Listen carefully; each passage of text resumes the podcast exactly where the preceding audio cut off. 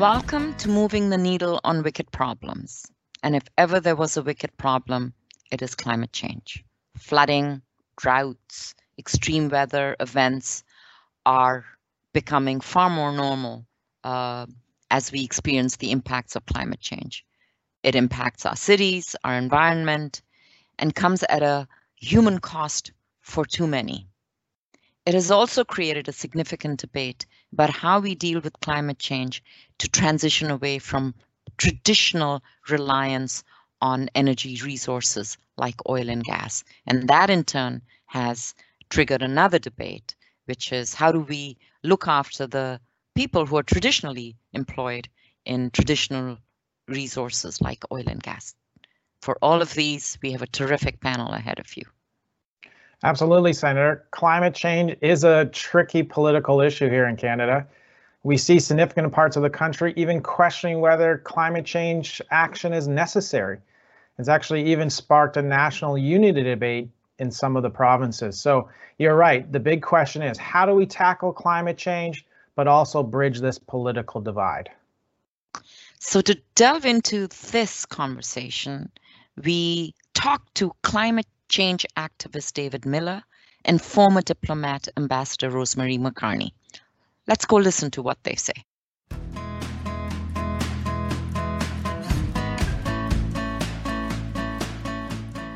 Welcome to Moving the Needle on Wicked Problems. On today's episode, we will be talking about climate change and its impact at the local, national, and international level.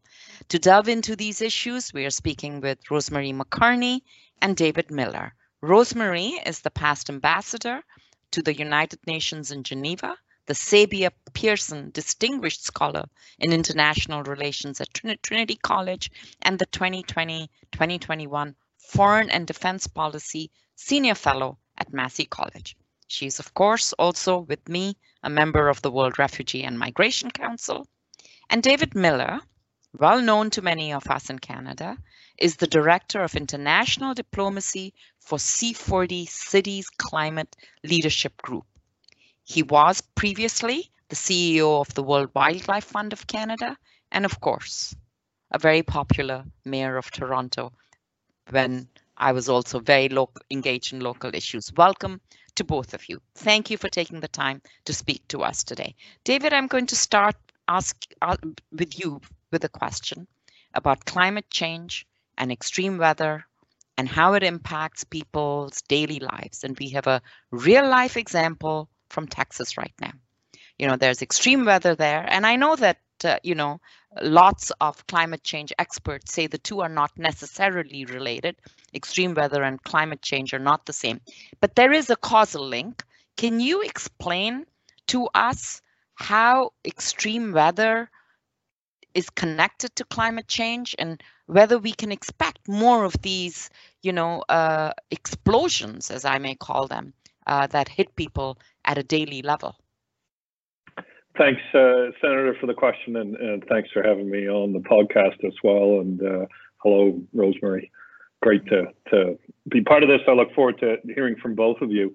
I, I think that's a spot on question because the extreme weather we're seeing globally, not just in Texas right now with this freak snowstorm, but uh, going back uh, for at least a decade, storms like Hurricane Sandy and others are very connected to climate change. In fact, that's exactly what climate scientists have said for at least 30 years will be happening more and frequent extreme weather events. And from the perspective of city governments, so not just from my own experience, but from my current work experience, this is a really serious issue. Um, not just because we need to, to find ways to stop climate change because it's going to have huge impact on, on people and on nature, but a very serious practical issue. Um, you know, Hurricane Sandy, for example, caused billions for, for New York to uh, to fix its infrastructure. Toronto, uh, in the face of more extreme weather events, is having to rebuild its storm sewer infrastructure. And one part of that program, one part, when I was in office, was costing a billion dollars. Toronto at that time took in three billion in tax revenue. So massive expenses. And I think what's happening in Texas shows what what's happened when we're not prepared. There is a debate about whether this snowstorm is caused by climate change or not. We'll know in a few years whether it was. The argument is that the warming of the Arctic uh, uh, has caused this kind of weather. Uh, I don't think it matters whether this specific storm is caused by climate change or not. We're going to see more of these kinds of events. And as we've seen in Texas, Texas was not prepared for a storm of this magnitude. Its uh, electricity system wasn't built with the resilience necessary because of its rather unusual market structure. It relied on very high rates in the short term to lower electricity consumption as its response to disasters. And as we've seen, that's completely inadequate. This is what's going to happen in many places. And from a city government's perspective, is a huge issue and probably why many city governments are working so hard to mitigate against climate change because they know they have to do it. And, and Rosemary, what is sort of happening, I guess, on the world stage? I mean, you know, every, you know, we think about things in a global perspective, uh, but you know, countries are essentially doing what Canada and, and David just sort of outlined, you know, on a local level in their in their countries. And you know, I've heard stories of of cities having to be completely relocated because of rising sea levels. So can you sort of take us through what's happening on a global scale around climate change and how it's impacting nations around the world? Sure, and um, thanks so much for having me and Senator um, for the invitation and hello, David. Uh, it's good to see you again as well. Um, I think that the easiest uh, thing to say is that it's differential uh, around the world. How how who's getting impacted in what uh, what ways by how much, etc. And certainly there's more vulnerable communities, as there always are, and and somewhat somewhat less vulnerable communities, but all of us are being impacted. So, you know, whether you think of Canada and these recurring forest fires that are, are stacking up as they are in the Northwest United States, if you think of the tundra melting and the infrastructural and human displacement in the Canadian Arctic, or you think about the rising sea levels on, on our coasts, and we have more coastline than any country in the world. Um, and then, of course, as you mentioned, Paul, this, the Pacific Island states are struggling with rising sea levels that are causing salinization of crops, loss of homes, etc.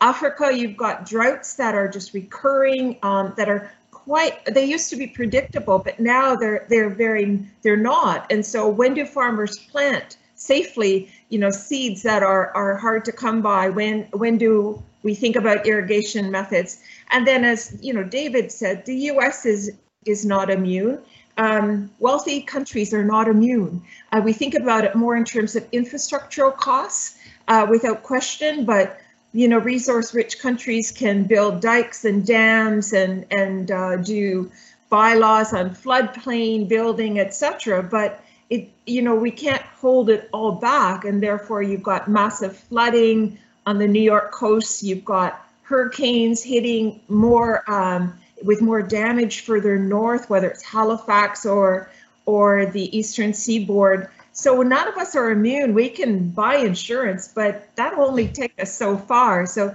you know, when you ask about what's the global picture, it's it's everywhere, but um, the capacity to habituate or to build resilience or to recover is highly differentiated. So thank thanks, Rosemary. You know, I I we all understand that climate doesn't belong to any one country. It, you know, it's everywhere. And you and I have worked very closely together on refugee issues, and you and I understand the reasons why people flee their countries oppression, human rights abuses, corruption. Add climate change to the mix. What do you get?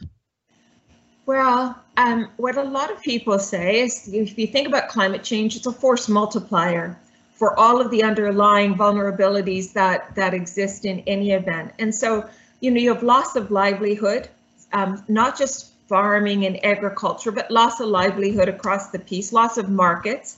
Um, you've got salinization of farmlands happening all over the world, so agricultural impacts.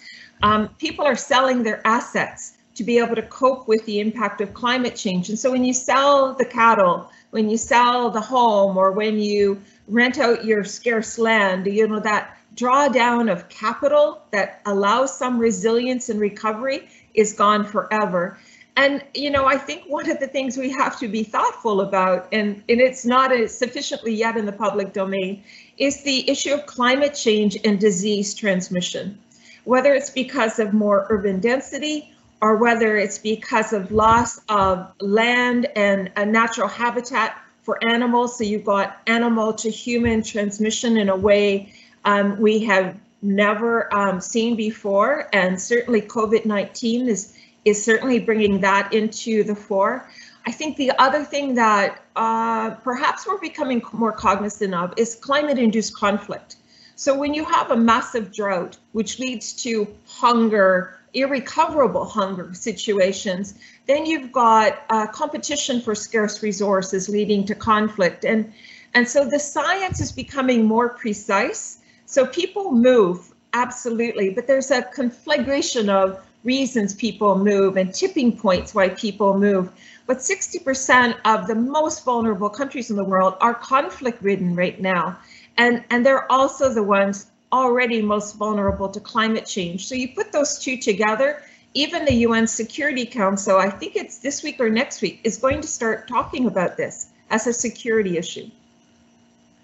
And, and, and it's an interesting discussion because you know we've we've talked about how climate change is in, in impacting everyone and and you know cities, uh, nations, and obviously individuals as well as Rosemary you just pointed out, right? I mean, you know, people having to sell their their stuff just because they're impacted by climate change, or you know, we saw in Texas as well, where you know, if that's linked to climate change or not, we have people that have broken water pipes in their homes, so now they have to pay for it, or their insurance has to pay for it. So it's affecting people. But one of the things that that you know, particularly in Canada, but I'm sure it's in other nations as well, including the United States, is that this is a particularly difficult political issue to deal with. You know, there seems to be a discourse around it that's either, you know, for action or against action altogether, or even denial, you know, I, I guess as well. So, David, I, am I'm curious, what you what do you think about this political discourse that has come around climate change? Uh, there's no question at all, Paul, that the discourse is polarized around climate change. Uh, but from my perspective, it's actually not a difficult political issue. Uh, certainly not in Canada uh, and, and, in most developed countries.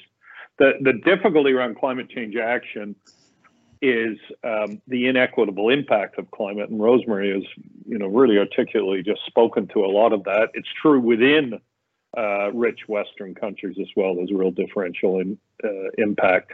But the vast majority of people um, understand the science and demand action. And we saw that in Canada's last federal election, where uh, you know, the majority of, vast majority of people voted for parties that had a really robust and coherent climate change plan. I think where there is some political difficulty is in real action there's a clear public consensus that we have to act. Yes, there's a small group who's fighting a pitch battle, mostly funded by the owners of some parts of uh, fossil fuel industry, some parts. I, I don't want to brush them all with, with the same brush, but some of them. Um, but moving from a general belief that we have to address this to real action is the political challenge because some of those actions have a differential negative impact on a particular group, even though they have a ben- beneficial impact for society environmentally and economically. For example, a transition from using polluting fuels to clean fuels. There are lots of studies show there are more jobs in generating power by clean ways than there are in coal.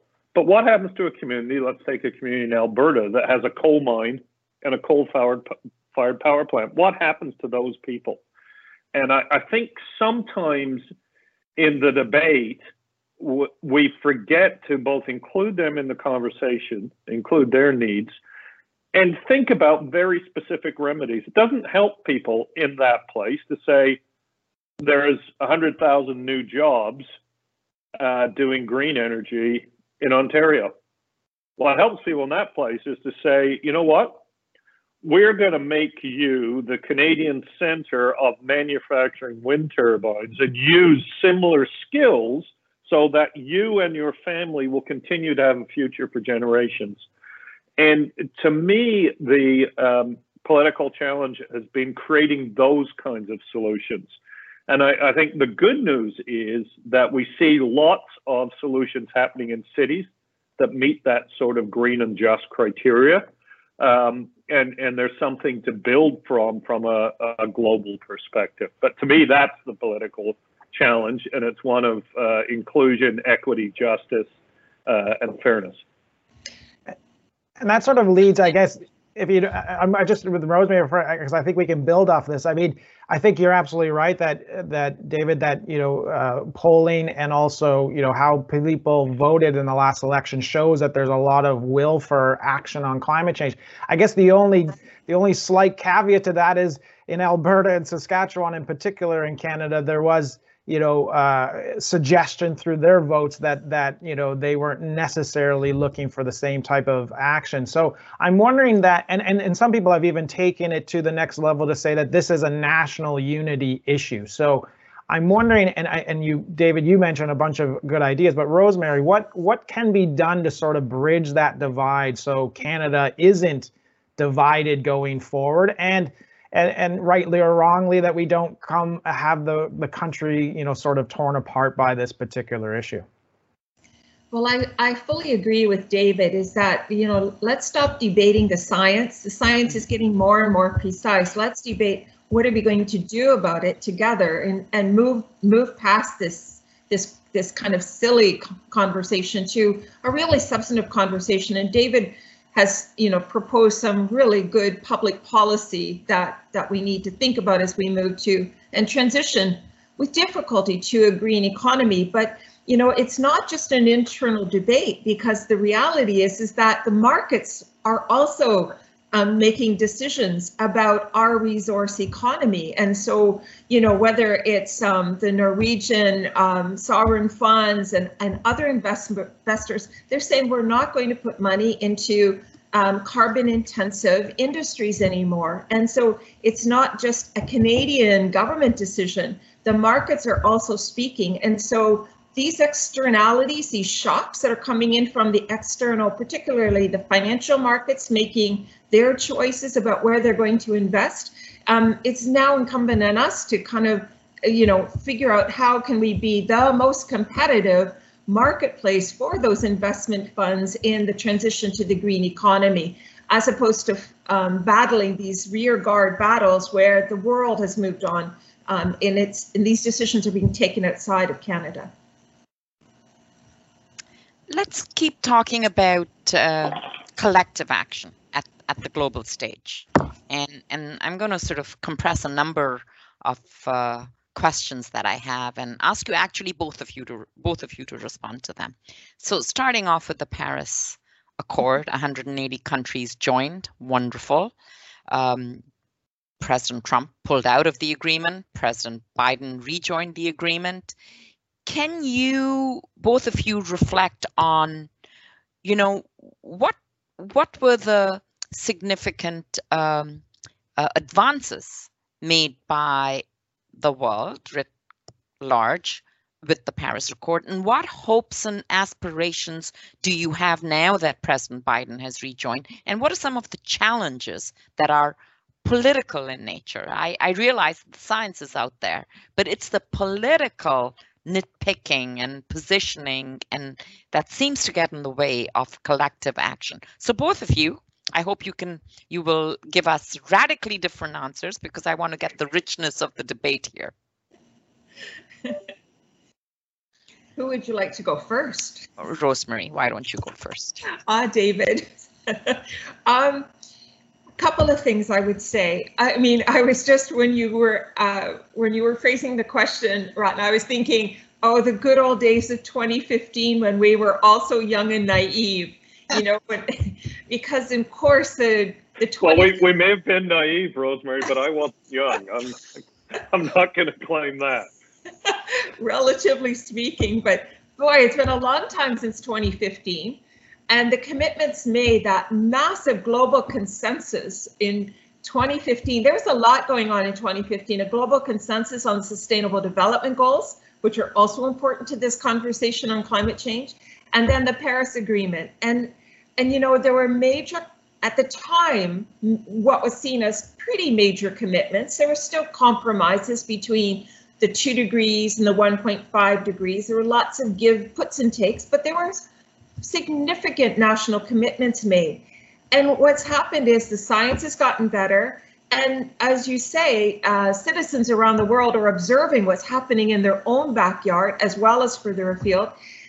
And we know that those commitments were not nearly enough. The acceleration of what's happening in terms of the harmful effects of climate change are becoming more and more evident. So the 2020 um, follow-up to the Paris Agreement was supposed to take place in November, and we had a global pandemic that shut the world down.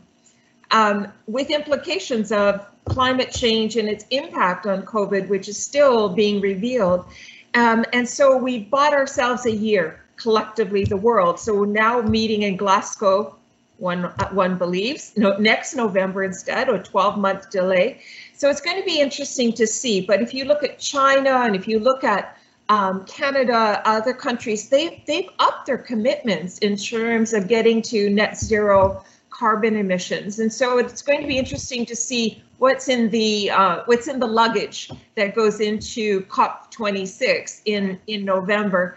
But I think we should also be watching the private sector because they're moving so quickly. So I mentioned the financial markets, but look at the auto industry and what it's doing. And it's moving faster than the public, than the political um, mm-hmm. machinery. And, and so I think it's going to be interesting and, and it's a healthy foot race to uh, more uh, to a green green economies or more sustainable let's say more sustainable economies it's a it's a it's a it's a good foot race to be in so i i have a slightly different perspective um, the, the paris was good and important because the national governments actually agreed and people in the advocacy world all bit their tongues and said, This is great, because it was hoped that the fact there was agreement would be a signpost. So the private sector and others would be empowered to really deliver on climate. But the truth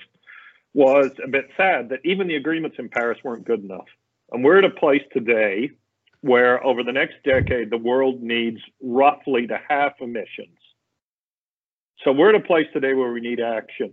And, you know, there's a, another way to look at um, the these conferences of the parties, the COPs, which are the the mandated process under the UN climate agreement to uh, reach certain signposts, which is that they've been a complete and utter failure, a dismal failure. You know, Paris, we all celebrated agreement. That was COP21. It took 21 years after reaching agreement that climate change was a, a problem to reach an agreement that everybody knew wasn't good enough. I mean, it's an astonishing indictment of the failure of the international system. Now, like others, I'm optimistic that this year's uh, conference, which was last year's, as Rosemary pointed out, called COP26, but it's actually now 27 years since national governments agreed that this was a dire crisis that we had to act on with urgency. I'm optimistic um, that the national governments are all going to say by 2050 we'll be net zero. That's great. But the reality is that we need action today. And I think, um, in fact, I would argue very strongly that that action, for the most part, is going to be driven by our uh, urban areas, by our city governments, uh, by businesses that are aligned with that movement, empowered by the fact that national governments have said it's okay. But 2050 is too late. We need to be net zero by then. But what happens over the next five years and the next 10 are really what matters. And that's what we need to do. And that's what, in the run up to Glasgow in November this year, that's what people need to be announcing is real action, not just commitments. So, David, that's a wonderful lead in to my next question. You talked about the failure of international uh, uh, regimes, and you talked about the success of uh, local uh, municipalities. You're the CEO of uh, C40, a group of cities that are committed to climate change. Take a run at some of the best ideas that local municipalities have implemented that could so easily be transported, replicated, disseminated to cities around the world. So, you know, there's the famous line, uh, you know, while uh, uh, prime ministers and presidents, you know, engage in fruitless debate, cities take up the action and prove that things can be done. So give us some optimism here. Sure, and I, um, I, I have to give a bit of preface to that, if it's okay, Senator. But I fully agree. Cities are places for action. People elect mayors to act. They don't elect them to talk for 21 years. I mean, you, you, you can't. I mean, you've got to do, you got to deliver water, you know, social services, public housing, public transport, public safety, ambulances. You can't wait 21 years to decide whether you have an ambulance fleet. The, the context is, as of about 2008, 2009, most of the world, for the very first time ever, lived in urban areas because of some of the migrations you were, uh, two you were talking about earlier and some other reasons. So the world is predominantly urban. urban. Most of the greenhouse gas emissions are either in urban areas or accounted for by the activities needed to sustain them, like electricity plants, even if they're outside the urban area. And most of those are in the areas of buildings, transportation, uh, how we generate electricity, and how we manage our waste. Um, so, what's happened since Paris is that the leading cities of the world have said, we are going to draft plans that address the greenhouse gas emissions uh, within our control and try to influence the ones outside our control in those areas. And as of today, 54 of the C40 cities, and C40 is about represents about 750 million people, so it's like a really huge country, probably the most significant country in the world collectively. Um, 54 of those cities have plans that peak emissions by 2020 do their fair share of having them by uh, 2030 and uh, go to net zero by 2050. Two countries in the world have those plans. Two. So there's a reason for optimism because cities are actually getting on with it. So to answer your question, Senator, what are some really good examples? I'd like to give three if I could. A few years ago, cities really pushed on electric buses. There were a few, and that was it. And bus manufacturers said we're decades away. But the mayor said, no, we're going to procure them. We're going to put out procurements. And uh, within uh, uh, intercity collaboration, but in which China is really the leader, there are now 66,000 electric buses in service in public transport agencies around the world, led by uh, Shenzhen, China, which has gone from zero to 16,000 electric buses, and it's electrified its entire taxi fleet as well. And so we see cities like London, England, uh, electrifying its taxi fleet, and the manufacturer of those iconic black London cabs uh, about two years ago opened a new plant just to manufacture electric ca- cabs. So there was a very direct connection with jobs, employment, income, uh, those kinds of things. We see New York City has got, I think, 12,000 vehicles, not in its uh, bus fleet, in its regular fleet of vehicles. And that all came about because of city to city ideas. Uh, a, a, couple more, if I might. Um, second one is Toronto. The, the biggest sector, and it's not discussed nearly often enough because it's not as interesting as Teslas or solar panels. But the biggest sector for emissions in cities is the built environment buildings. And Toronto has had a program. In fact, uh, Jack Layton was one of the city councilors yes. who pushed it, along with some others, uh, in the late 80s, early 90s, called the Better Buildings Partnership, which is a partnership between the city government, between building owners of commercial buildings, the gas company to use far less gas in heating and cooling, well, particularly heating, um, office towers. That idea I presented at a conference uh, in around 2007, and the then mayor of Melbourne said, I like that. And he took it to Melbourne and they created their own Better Buildings Partnership. Sydney saw it and said, We like that. And so, this idea of this voluntary driven um, partnership with business to lower their costs of business by using less pollution has been driven globally. And it's a really important uh, greenhouse gas reduction tool. And again, it creates jobs, economic opportunity, and, and uh, lots of positive uh, spin-off. And the third one is one I'm hoping spreads. You know, in response to the pandemic, um, mayors have been thinking about how do we ensure that the recovery from the pandemic is one that helps us to overcome climate change and also address inequities. The, the buzzwords are green and just recovery. And the, the mayor of Lisbon is a fantastic mayor, and he has really pushed this. He's building, he's using European stimulus funds to build public transport. You know, at a time when ridership was is down, he's looking to the future. But he has a, a fantastic housing idea. And it's important from an environmental perspective that people live near where they work. If you build cities that people can walk and bicycle around, they're far more environmentally sustainable. They're actually better places to live. They're more economically successful.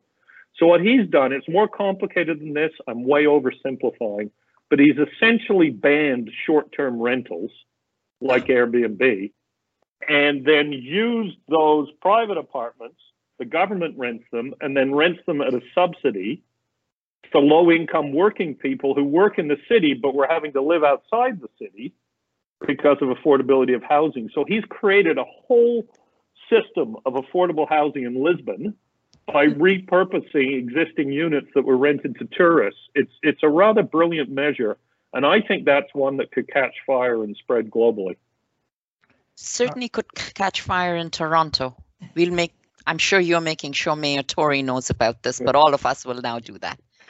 Paul? Good. Yeah, Rosemary, I was just wondering about, you know, as a former ambassador and as a former diplomat, uh, what was your sort of response, I guess, to uh, to you know sort of David's I guess critique about the international um, efforts on climate change um, and and and you know and and I guess also what what what is sort of the next steps I guess internationally that should be done that you think would be um, uh, necessary to to continue the momentum that perhaps Paris started and hopefully the conference in November will continue. Well, I completely agree with David. I mean, when you're dealing with 193 countries, you're always battling the, you know, the race to the lowest common denominator. Um, Paris wasn't the lowest common denominator, but I think um, anyone who understood knew it wasn't enough, but knew that if you could come out of that with a global consensus and get all the countries of the world to agree to work even harder, but maybe not hard enough, and and then what we've seen is actually people are coming back in in the in the five now five and a half years with better commitments that they didn't make in 2015 but the evidence keeps rolling in. So um, is it enough? No it wasn't enough. Will it be enough next year?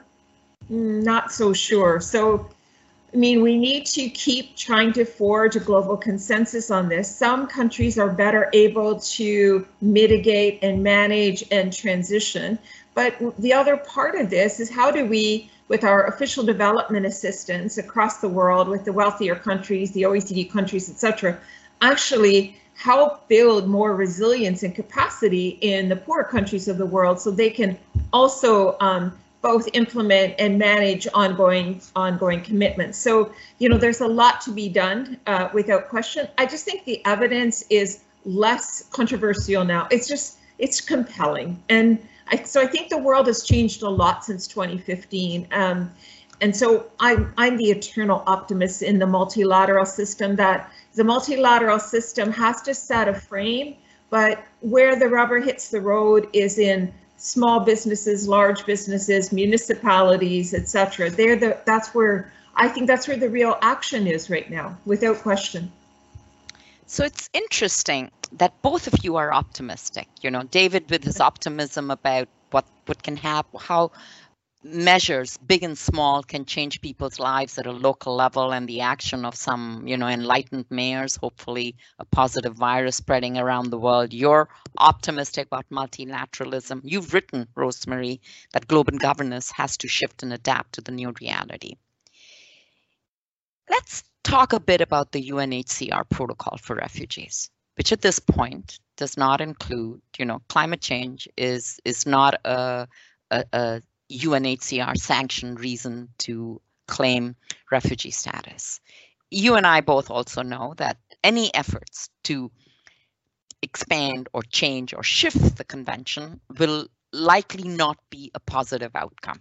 Uh, so what what's left for the many, many displaced people? I mean, let's think just of those parts of the world that are already in conflict, the Rohingya, on an island, located on an island in Bangladesh that, that is likely going to sink sometime, who knows?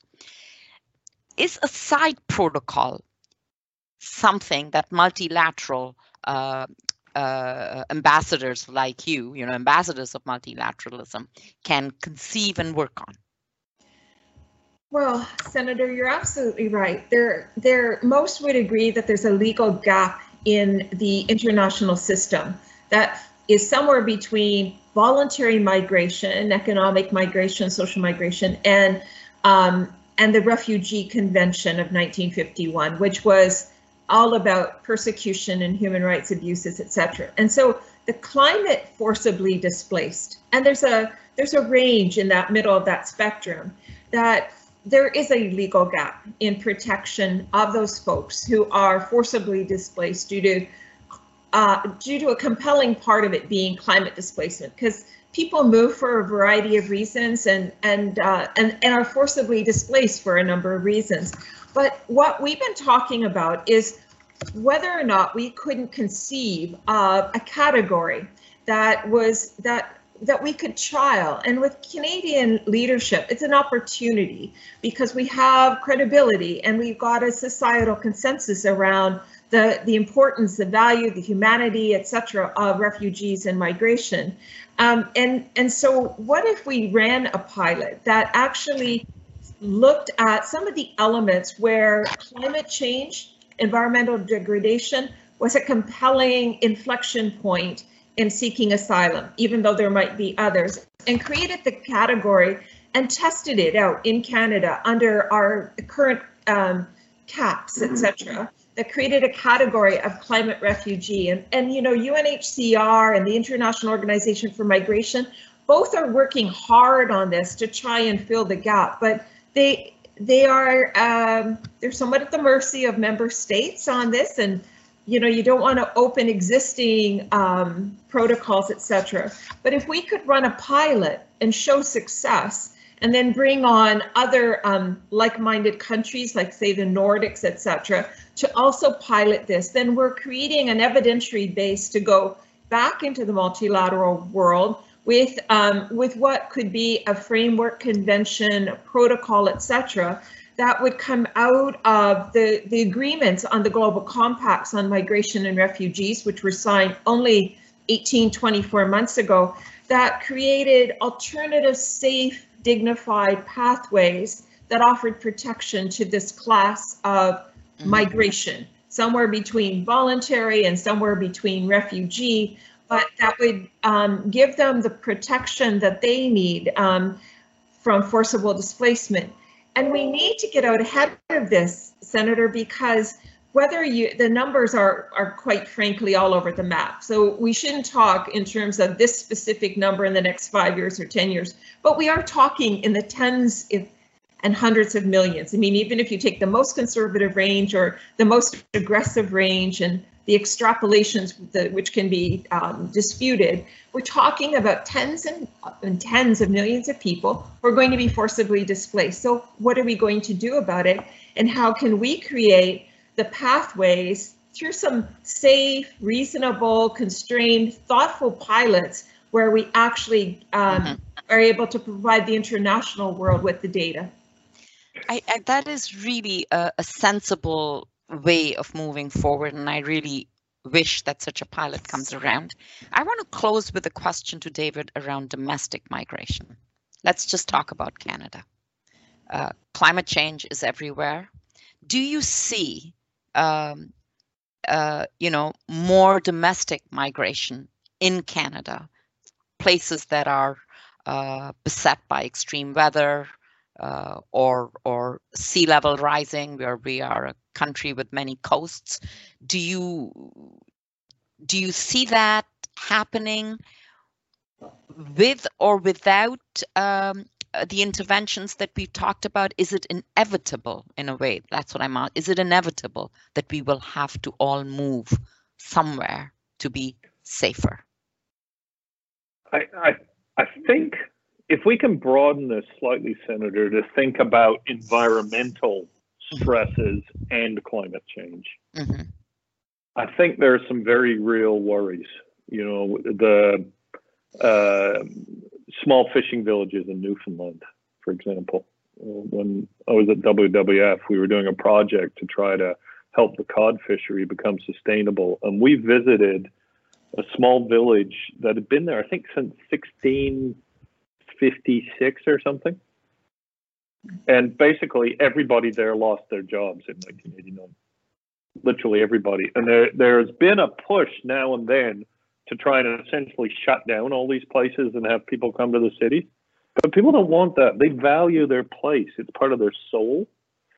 And I worry about that. It is true. It's also true as uh, the oil industry in Canada is under more and more pressure from international sources and finds it harder and harder to to get capital. And as we use less and less oil, you know, those communities are going to be under pressure.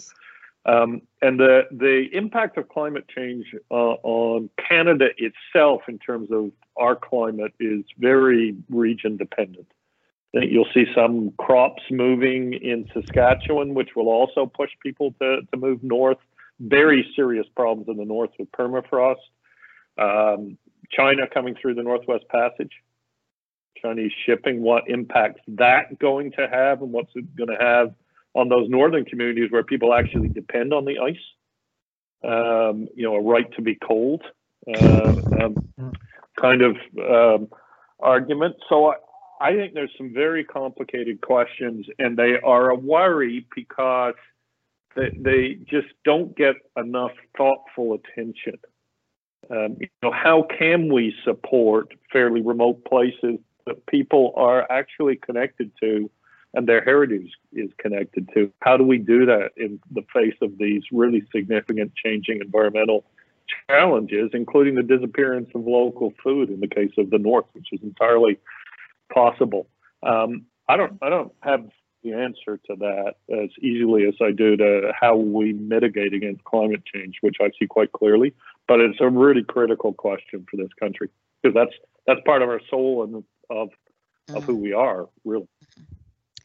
So thank you, both of you. I, you know, it's been a fascinating conversation, a really important subject, and I'm thinking that, you know, you know, with you as climate activists, as thought leaders, uh, and with your colleagues, because there's a whole community, uh, we are not bereft of ideas.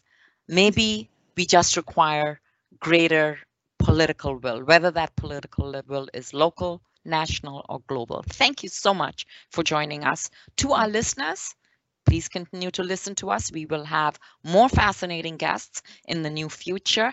And I welcome you to write to me about your suggestions about who you'd like to hear from. We will continue to bring moving the needle to you as we examine all the many problems and the many solutions that are available to us in our country and in the globe. Thank you.